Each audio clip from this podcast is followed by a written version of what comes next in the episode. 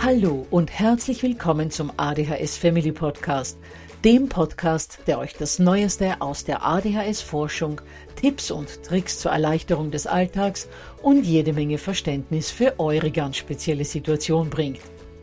Ich bin im Übrigen Anna und war auch einmal eine verzweifelte Mama von einem betroffenen Kind. Aber heute, viele Jahre und mehrere Fortbildungen später, bin ich Expertin für ADHS und eine sehr entspannte Mutter eines mittlerweile jungen erwachsenen Mannes, der trotz dieses Syndroms zu einem glücklichen und beruflich erfüllten jungen Mann herangewachsen ist.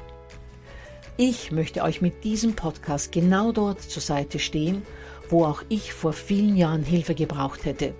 Denn ich wünsche mir nichts mehr, als dass es euch auch gelingt, euer Kind in ein glückliches und erfolgreiches Erwachsenenleben zu begleiten. Bevor es aber mit der Episode losgeht, lasst mich noch auf zwei Dinge hinweisen. Punkt 1. Ich spreche in meinem Podcast immer nur von ADHS, weil das in der Fachwelt so üblich ist. Gemeint ist damit aber auch immer die verträumte Variante der ADS. Und Punkt 2. Die Werbungen, die im ADHS Family Podcast geschaltet werden, dienen der Finanzierung von Projekten, die der gesamten ADHS Community zugutekommen – denn sie werden für die Produktion von Erklärvideos für Kinder oder für das familiäre Umfeld, für die Informationsweitergabe an Pädagogen, Diagnostiker und Ärzte sowie für spezielle ADHS-Projekte herangezogen. Mehr Informationen dazu findet ihr am Beginn von Podcast 128 bzw. in dem YouTube-Video, zu dem ich in den Shownotes verlinke. Ja, ihr Lieben, diese Episode gehört für mich zu einer der wichtigsten der bisher 54 ausgestrahlten Folgen und manche von euch werden vermutlich bereits durch den Titel neugierig geworden sein. Worum geht es? Nun, es geht um einen Bereich im Leben unserer Kinder, in dem und mit dem sie einen großen Teil ihrer Kindheit verbringen, und zwar um die Schule. Heute will ich euch aber gar keine Tipps dafür geben, wie ihr eure Kinder am besten begleiten könnt, wie ihr sie zum Erledigen der Hausaufgaben motivieren könnt oder wie ihr mit den Lehrkräften zusammenarbeiten könnt, damit die Probleme schulseitig besser bewältigbar sind. Nein, heute soll es um etwas ganz anderes gehen.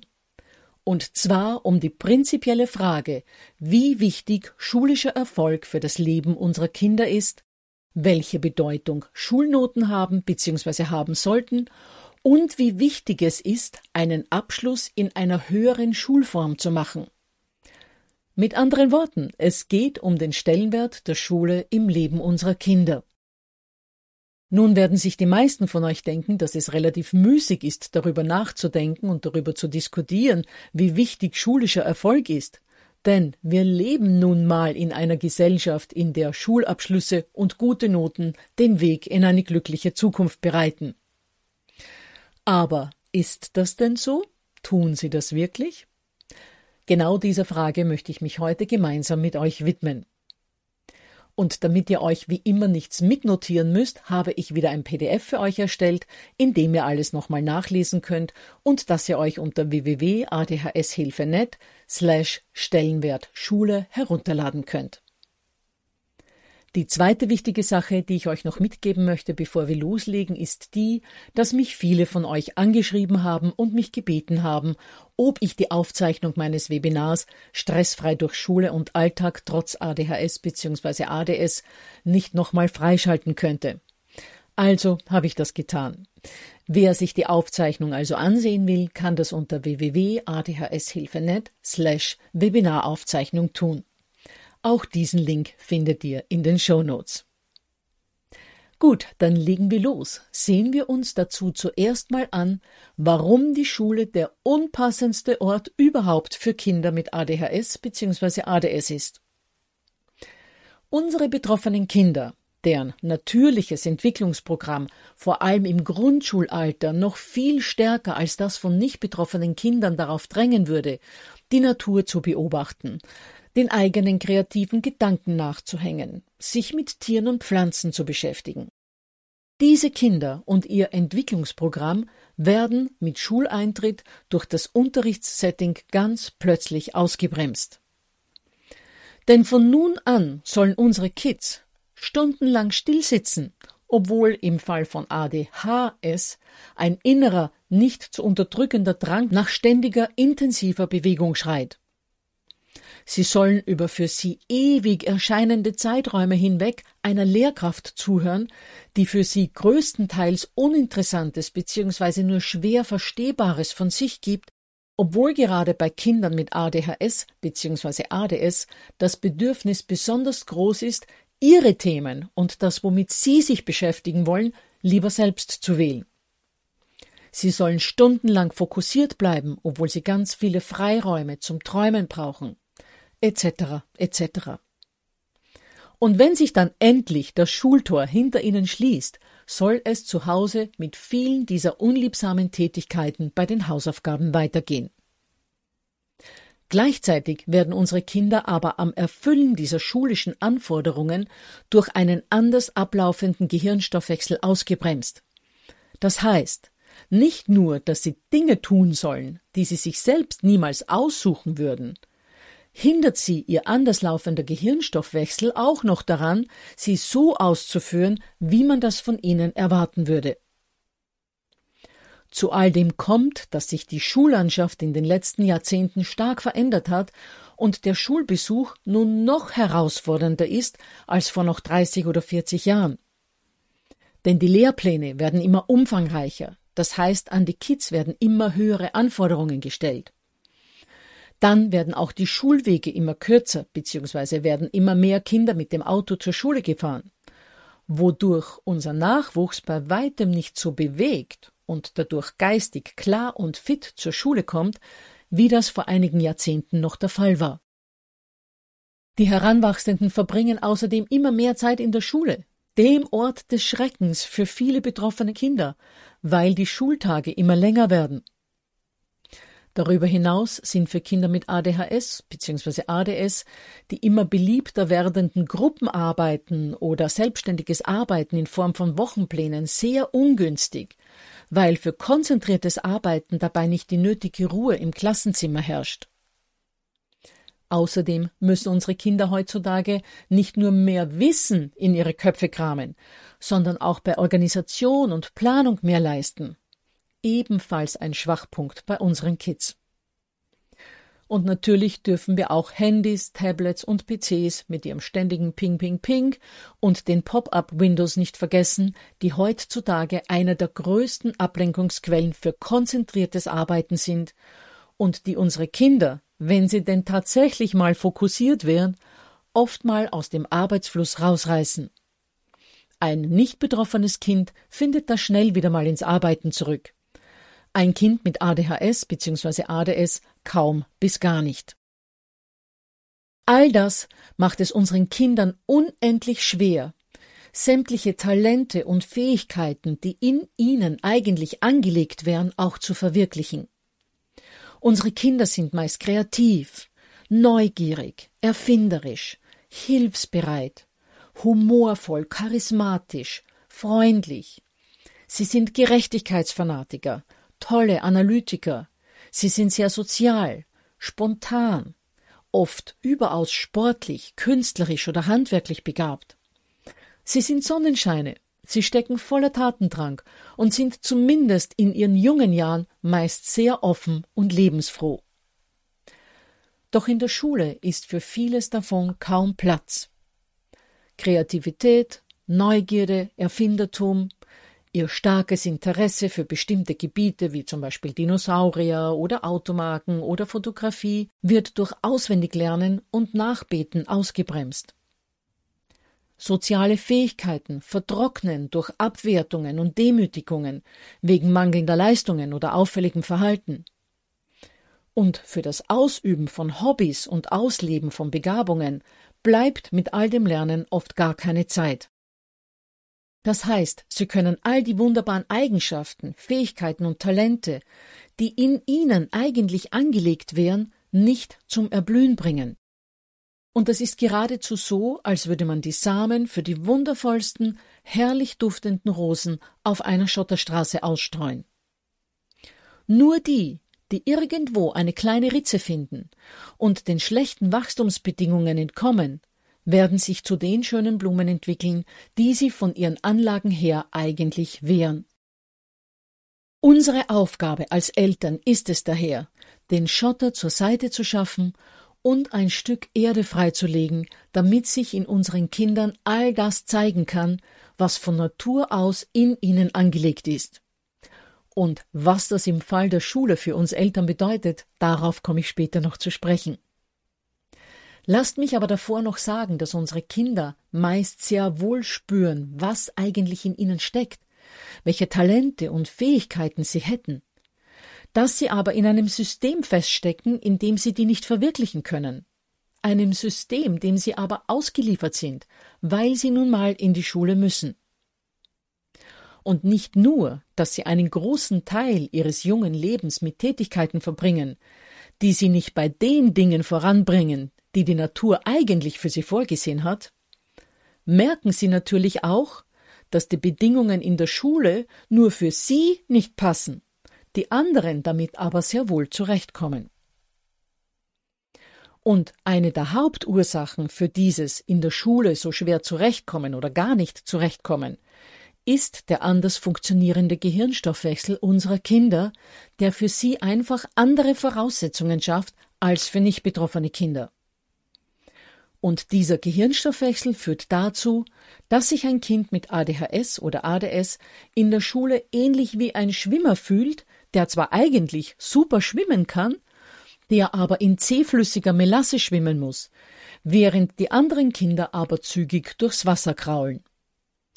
Oder wie ein richtig guter Bergsteiger, der mit Flipflops die Felsen erklimmen muss, während die anderen Bergschuhe und Kletterausrüstung haben. Das heißt, eigentlich wären die besten Voraussetzungen da, nur kann man seine Fähigkeiten in diesem für ADHS bzw. ADS ungeeigneten Umfeld nicht zeigen. Und so vertrocknen viele wunderbare Samen, gehen Talente verloren, werden Begabungen unter einem Haufen von Abwertungen so tief vergraben, dass das Kind gar keinen Zugang mehr dazu findet. Das heißt, Viele spüren dann diese Fähigkeiten gar nicht mehr, weil sie das Gefühl für das, was in ihnen steckt, beziehungsweise auch das Gefühl für sich selbst verloren haben. Und manche geben dann innerlich auf, nach dem Motto Egal, was ich gerne tun würde, es hat keinen Sinn, mir hört sowieso niemand zu, ich muss immer das machen, was die anderen von mir möchten. Und so ist es dann oft zu spät, wenn im jungen Erwachsenenalter dann endlich die Gelegenheit dazu da wäre, das machen zu können, wonach das innere Entwicklungsprogramm eigentlich drängt. Und genau da kommen wir als Eltern ins Spiel, denn wir müssten vieles davon eigentlich verhindern. Wir lassen uns aber oft durch den Mainstream mitreißen, lassen uns von der Gesellschaft und ihren Erwartungen und ihren Vorgaben zu sehr beeinflussen. Wir haben durch das Hamsterrad, in dem sich viele von uns befinden, teilweise den Blick dafür verloren, was im Leben wirklich wichtig ist. Denn wir laufen in diesem Rad so schnell, dass vieles von dem, was wichtig wäre, an uns vorbeizischt und wir es nicht mehr erkennen können. Das heißt, wir sind selbst gefangen im System hören von den Medien, unserem Chef, unserem Partner, von unseren eigenen Eltern und von vielen anderen Menschen, wie wichtig eine gute Ausbildung ist, dass man es heute nur mit den entsprechenden Abschlüssen im Leben zu etwas bringen kann, dass man bei der Suche nach einer Lehrstelle oder einem Job der Bewerbung die entsprechenden Zeugnisse beilegen können muss, etc. etc. Dabei geht es in Wahrheit um etwas ganz anderes im Leben, beziehungsweise achten die Menschen, die Jobsuchende einstellen, in Wirklichkeit auf ganz andere Dinge als auf die Noten, die auf einem Blatt Papier, das heißt auf einem Zeugnis stehen. Die zukünftigen Chefs oder Lehrherren unserer Kinder wollen nämlich Mitarbeiter, die freundlich und menschlich und sozial kompetent sind, Sie wollen Angestellte haben, die mitdenken, die mit anpacken und die sich auch mal die eine oder andere Entscheidung spontan treffen trauen, weil schnell gehandelt werden muss. Sie schätzen Einsatz und Engagement. Sie wollen Mitarbeiter, die höflich sind und auch einem Arbeitskollegen helfen, wenn der in Straucheln gerät. Und sie wollen Menschen in ihrem Unternehmen haben, die für ihren Job brennen. Und wenn unsere Kinder die Schule einigermaßen unbeschadet überstehen, sind das alles Dinge, die sie in der Regel drauf haben, wie wir ja vorher schon besprochen haben. Und für ihren Job werden sie sowieso brennen, denn dafür suchen sie sich natürlich etwas aus, das sie interessiert, bei dem sie gut sind, in das sie gerne ihre ganze Energie stecken. Ja, aber Anna, zukünftige Arbeitgeber gucken nun mal auf Schulabschlüsse und Zeugnisse. Wie sollen sie denn sonst eine Vorauswahl treffen? werden sich jetzt viele von euch denken.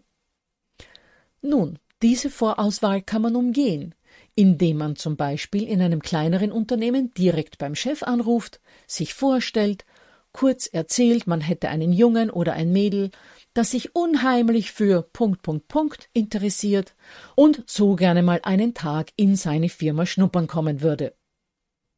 Und bei größeren Unternehmen ruft man den Personalchef an. Was haben die Verantwortlichen zu verlieren? Nichts. Sie bekommen einen Tag eine gratis Arbeitskraft, haben eventuell den Kontakt zu einem guten zukünftigen Lehrling oder Arbeitnehmer geknüpft und euer Kind hat damit den Fuß in der Tür. Und kennt man jemanden einmal persönlich, sind Abschlüsse und Zeugnisse nicht mehr wichtig. Glaubt mir, ich weiß das aus eigener persönlicher Erfahrung, denn genau so haben wir es bei unserem jüngeren Sohn gemacht. Wir haben gemerkt, dass die Schule einfach nicht der Ort ist, an dem er sein Potenzial verwirklichen kann, und haben daher nach Erfüllung der Pflichtschulzeit die Reißleine gezogen. Obwohl er im Gymnasium recht gute Noten hatte, für die er allerdings einfach zu viel Zeit lernend verbringen musste. Also haben wir ihm sogar im letzten Schuljahr gesagt, er müsse auch keine Hausaufgaben mehr machen und auch für keine Klassenarbeiten mehr lernen, denn alles, was er fürs Leben braucht, kann er bereits. Und er hat schon genügend Zeit mit diesen unliebsamen schulischen Tätigkeiten verbracht. Dass sein Zeugnis dann ohne Lernen und Üben entsprechend ausgesehen hat, brauche ich euch wahrscheinlich nicht zu sagen. Aber wir hatten einfach Vertrauen in all seine Fähigkeiten, die Gott sei Dank über die Jahre nicht kaputt gegangen waren und die wir eben mit weiteren vier Schuljahren auch nicht kaputt gehen lassen wollten. Und so setzte ich mich dann ans Telefon und rief in verschiedenen Unternehmen an, von denen der Großteil davon angetan war, was ich über unseren Sohn erzählte. Schlussendlich wollten ihn alle Betriebe, bei denen er dann ein persönliches Vorstellungsgespräch hatte, einstellen. Und das trotz eines Abschlusszeugnisses, aufgrund dessen ihn kein einziges Unternehmen eingeladen hätte, wenn sie ihn nicht persönlich kennengelernt hätten.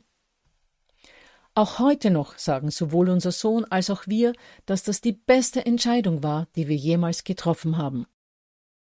Er liebt seinen Job und bildet sich sogar noch zusätzlich in vielen anderen Bereichen weiter, die ihn interessieren. Er fuchst sich da vollkommen rein und darf jeden Tag aufs Neue erleben, was eigentlich in ihm steckt. So, jetzt lasst mich aber an dieser Stelle etwas klarstellen. Ich möchte in dieser Episode nicht den Eindruck erwecken, dass ich so etwas wie ein Schulgegner wäre oder dass ich unser Bildungssystem verteufle oder dass ich mir für unsere betroffenen Kinder wünschen würde, sie bräuchten gar nicht zur Schule zu gehen. Keineswegs. Denn, wie ich immer wieder betone, leben wir nun mal in einer westlichen Industriegesellschaft, und um in dieser Gesellschaft ein einigermaßen erfülltes Leben führen zu können, ist sehr vieles von dem, was unsere Kinder vor allem in den ersten acht Schuljahren lernen, wirklich wichtig. Und ich meine mit dem bisher Gesagten auch nicht, dass man nicht versuchen sollte, seinem Kind einen guten Schulabschluss zu ermöglichen. Natürlich wird man sich da bemühen und alles dran setzen, dass das Kind sein Potenzial auch schulisch so gut es geht verwirklicht. Aber die Betonung liegt auf so gut es geht. Und das heißt nicht mit allen Mitteln oder auf Biegen und Brechen, sondern das heißt, dass man sein Kind umfassend unterstützt, indem man mit den Lehrkräften gut zusammenarbeitet, einen Nachteilsausgleich beantragt und wenn nötig auch durchkämpft, für eine Begleitlehrerin sorgt, seinem Kind beim Lernen und bei den Hausaufgaben hilft und es gut unterstützt, ihm beibringt, wie es sich schulisch organisiert, wertschätzend mit seinem Kind umgeht, auch wenn die schulischen Leistungen nicht klappen, und anstatt das Kind bei einer schlechten Note zu rügen, gemeinsam guckt, wie es beim nächsten Mal besser laufen kann. Und auch indem man, sofern es die Angebote und die finanziellen Mittel zulassen, Schulformen findet, die der ADHS entgegenkommen. Also Schulen mit kleineren Klassen, Schulen mit Integrationsschwerpunkten oder auch Privatschulen. Das heißt, unterstützt euer Kind umfassend, damit es sein Potenzial ausschöpfen kann, aber stellt nicht die Noten und den schulischen Erfolg über das Wohl und das Seelenheil eures Kindes. Und dass ich mit meinen Überlegungen in guter Gesellschaft bin, zeigt Kapitel 17 in Russell Barclays großem ADHS-Handbuch für Eltern.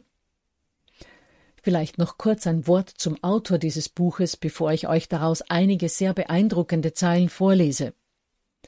Russell Barkley ist einer der führenden ADHS-Experten in den USA. Einem Land, in dem sich jedes Jahr Millionen von jungen Menschen hoch verschulden, um sich eine gute Ausbildung leisten zu können. Ein Land, in dem Leistung und Erfolg über alles gehen. So viel zum kulturellen Hintergrund des Autors. Zu seiner Expertise als ADHS-Spezialist ist zu sagen, dass Barkley ein Experte der ersten Stunde ist, da er sich schon seit Jahrzehnten mit ADHS bzw. ADS beschäftigt, als Vortragender fesselnde Reden zum Thema hält und auch schon eine Vielzahl von Büchern und brillanter Artikeln zum Thema ADHS geschrieben hat.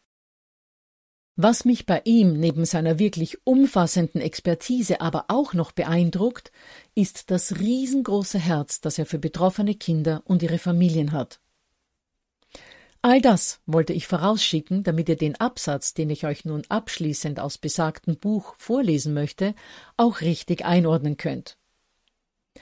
Russell Barkley erzählt in dem erwähnten Kapitel die Geschichte einer Mutter, die über ihr intensives Bemühen um gute Noten ihres Sohnes beinahe ihren Sohn bzw. die Beziehung zu ihm verloren hätte. Vor allem der Schlusssatz zu diesem Kapitel hat mich schwer beeindruckt, denn der Autor schreibt verlieren Sie in dem Bemühen um den schulischen Erfolg Ihres Kindes nicht die anderen wichtigen Dinge aus den Augen, um die es in der Erziehung geht. Opfern Sie nicht die Beziehung zu Ihrem Kind auf dem Altar der schulischen Leistungen. Und wenn irgendwann der Schulleistungswolf an Ihre Tür klopft, was sehr wahrscheinlich früher oder später geschehen wird, sagen Sie guten Tag und geben Sie ihm, was ihm zusteht. Aber lassen Sie auf keinen Fall zu, dass er ihnen ihr Kind wegnimmt. Und diese mahnenden Worte gelten für mich nicht nur für die Beziehung zum Kind, die nicht auf dem Altar des schulischen Erfolges geopfert werden soll. All das gilt noch mehr für die Psyche des Kindes selbst, das beim Versuch, in der zähen Melasse so schnell wie die anderen voranzukommen, irgendwann womöglich die Kraft verliert, aufgibt und untergeht. Lasst das nicht zu und verhindert auch, dass eurem Kind das Gespür für sich selbst abhanden kommt und es seine Talente und seinen Wert als Mensch nicht mehr sehen kann. Wählt, wenn alle Unterstützungs- und Begleitmaßnahmen nicht ausreichen, lieber Schulformen, in denen die Ansprüche niedriger sind und gebt euch, wenn es nicht anders geht, mit mittelmäßigen und auch mal mit schlechteren Noten zufrieden, damit euer Kind später noch genügend Kraft und Lebensfreude übrig hat, um nach dem Austritt aus der Schule mit dem Vollgas geben zu können, was ihm Spaß macht, was es gut kann und was ihm ein erfülltes Leben bescheren wird. Und wie diese soeben angesprochenen Unterstützungs- und Begleitmaßnahmen aussehen können, das verrate ich euch in der kommenden Woche, wo es ein Best-of aller bisher genannten Ratschläge des vergangenen Jahres und auch einige neue Tipps geben wird. Gut, ihr Lieben, dann erinnere ich nochmal an das PDF unter www.adhshilfenet slash Stellenwertschule sowie an die Webinaraufzeichnung und hoffe, dass ich euch mit diesen Anregungen ein klein wenig aus dem Hamsterrad des Erfolgsgesetzes unserer Gesellschaft rausholen konnte. Und wenn ich mit dieser Episode auch nur einem einzigen Kind eine Schulkarriere erspart habe, die es überfordert hätte und auf lange Sicht todunglücklich gemacht hätte, so habe ich mein Ziel schon erreicht.